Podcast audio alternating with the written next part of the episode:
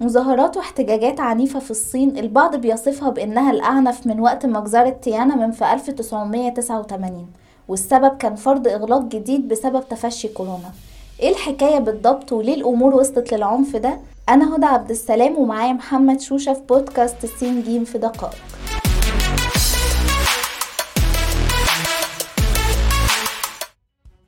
مظاهرات في الصين حاجة زي دي ممكن تكون بدأت إزاي؟ حاليا الميديا بتتكلم عن المظاهرات باعتبارها موجهة ضد الإجراءات المشددة اللي فرضتها الصين ضمن سياسة zero COVID واللي طبقتها بالأساس عشان تمنع عودة فيروس كورونا بالشكل اللي كلنا تابعناه لما بدأ في الصين لأول مرة.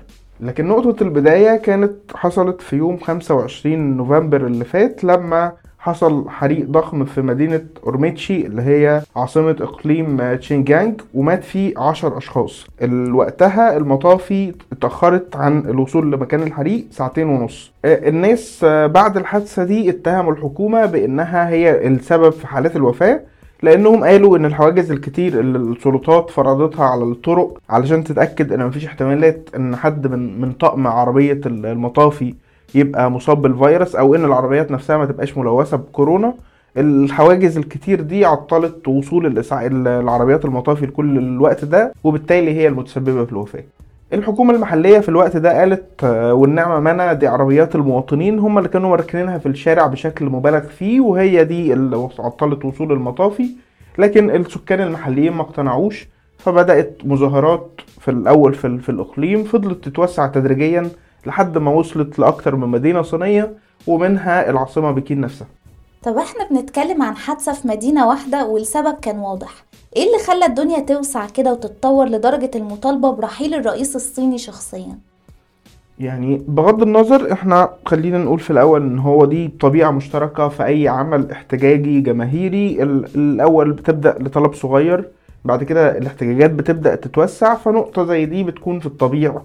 في الشكل الطبيعي هي نقطة تجمع للساخطين. أي حد عنده مشكلة مع أي حاجة موجودة في الدولة بيبدأ ينضم للخطوط الأولى من المتظاهرين. فدي سمة عامة لكن في حالتنا تحديدا اللي هي حالة المظاهرات في الصين الموضوع أصلا بدأ بشكل متشابك.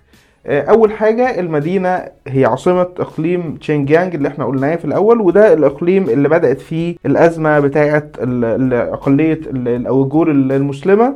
ومن وقت طويل هم بيقولوا إن الحكومة بتفرض عليهم عمليات عنيفة جدا عشان تطلعهم من الإسلام والحكومة بتقول من الناحية التانية إن أنا بمنع إن يظهر عمليات انفصالية. المهم يعني إن هي دي بؤرة توتر قديم جدا ما بين السكان وما بين السلطات المحلية.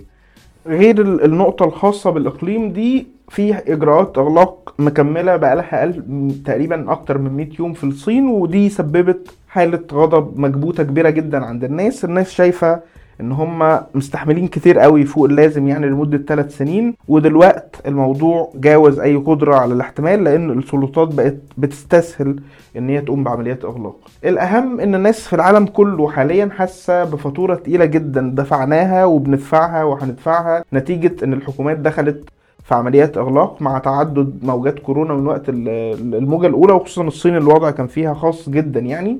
فلو كل مرة حصلت موجة الحكومة قفلت فالناس كده مش هتلاقي تاكل. فهنروح للصين تحديدا فالموضوع كان أصعب من أي حاجة نقدر نتخيلها لأن الصين أصلا فيها أزمة اقتصادية طاحنة في الفترة اللي فاتت. تمام. طب وماله الاقتصاد في الصين هي كمان؟ الصين أصلا كان فيها مظاهرات قبل الاحتجاجات اللي إحنا بنتكلم عنها ولأنها بقالها شهور في أزمة حقيقية.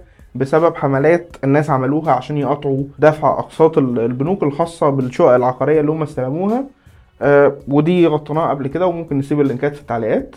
كمان اقتصاد الصين معدل النمو بتاعه كان واقف عند 3.9 في الربع الثالث من 2022 وده أبطأ من اللي السلطات مستهدفاه واللي هو كان المفروض يوصل ل 5.5% عند نهاية السنة الحالية. ده غير إن فرض إغلاق جديد هيبقى مكلف اقتصاديا على جيوب الناس بشكل مباشر. إحنا هنا ما بنتكلمش على الأرقام الاقتصادية اللي الحكومات بتعلنها بشكل أول بأول لكن بنتكلم على التأثير المباشر على جيوب الناس. فأي حاجة إضافية اولا هيكون ليه أثر على المواطن الصيني وبالتبعية لأن الصين هي المرتبطة تماما بالاقتصاد العالمي كله فهيبقى ليها تأثيرات على كل دول العالم تقريبا يعني. أه هنستشهد بمثل صغير جدا لما ضمن عمليات الإغلاق اللي فاتت ال- السلطات الصينية قفلت المنشأة اللي هي بتنتج أجهزة ال- الآيفون فابل أعلنت بشكل مباشر إن قرار زي ده ممكن ي- بيخليها مش قادرة تغطي عمليات طلبات الشارع على مستوى العالم كله وإن بالتبعية مبيعاتها هتقل. فأي نقطة في الصين اولا هتأثر على المواطن الصيني وبعد كده هتمتد بالضرورة لغاية ما توصل لجيبك أنت شخصيا طيب ما كان في فعلا تقارير عن إن إجراءات الصين ضد كوفيد في 2020 كانت قاسية لكن فعالة؟ ال- الكلام ده حقيقي وكان منتشر جدا وإحنا حتى هنا في دقائق اتكلمنا عنه في وقتها والصين روجت للموضوع ده بشكل كبير جدا باعتباره النموذج الصيني وباعتبار إن هي كانت بتقدم سياسة قومية ناجحة. وقتها حطت عشرات الملايين من الناس في عملية حجر صحي واسعة عادت كل الناس في بيوتها لحد ما تتمكن من القضاء على الفيروس.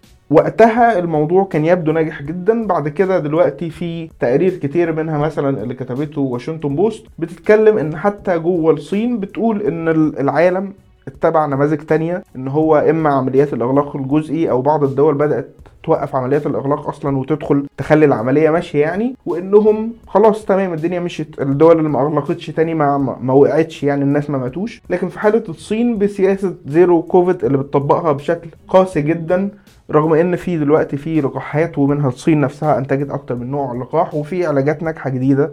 فإحنا هنفضل كده لحد إمتى؟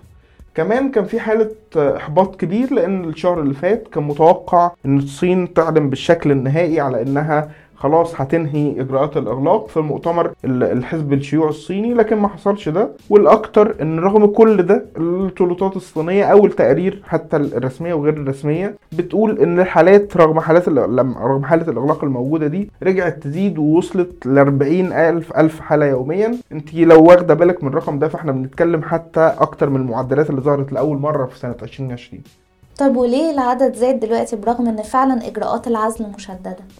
يعني في رأي علمي في الموضوع ده وحتى أكتر من صحيفة برضو اتكلموا فيه زي واشنطن بوست مثلا فهو فكرة إن اللي حصل العكس الصين لما بدأت العزل والإغلاق من بدري جدا فهي عملت مشكلة مناعة إن هو أنا منعت الفيروس إن هو ينتشر أصلا. فالناس ما تعرضتش للفيروس فما كونتش المناعة الكافية إن هي لو حصلت موجات تانية إن هي تقدر تتصدى ليه دلوقتي في مسؤولين صينيين بيتكلموا في نقطة قد يكون عندهم حق كبير فيها إن هو لو خففنا إجراءات الإغلاق دلوقتي فهتبقى هنواجه موجة وفيات كبيرة جدا. وممكن يعني إحنا بنتكلم إن 40% بس من المواطنين المتجاوزين 80 سنة هم اللي خدوا الجرعات التعزية من اللقاح فهم دول اللي هو لو اتخففت الاجراءات فممكن تكون حياتهم في خطر.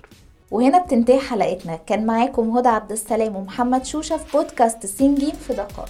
استنونا الحلقة الجاية من بودكاست سين جيم في دقائق.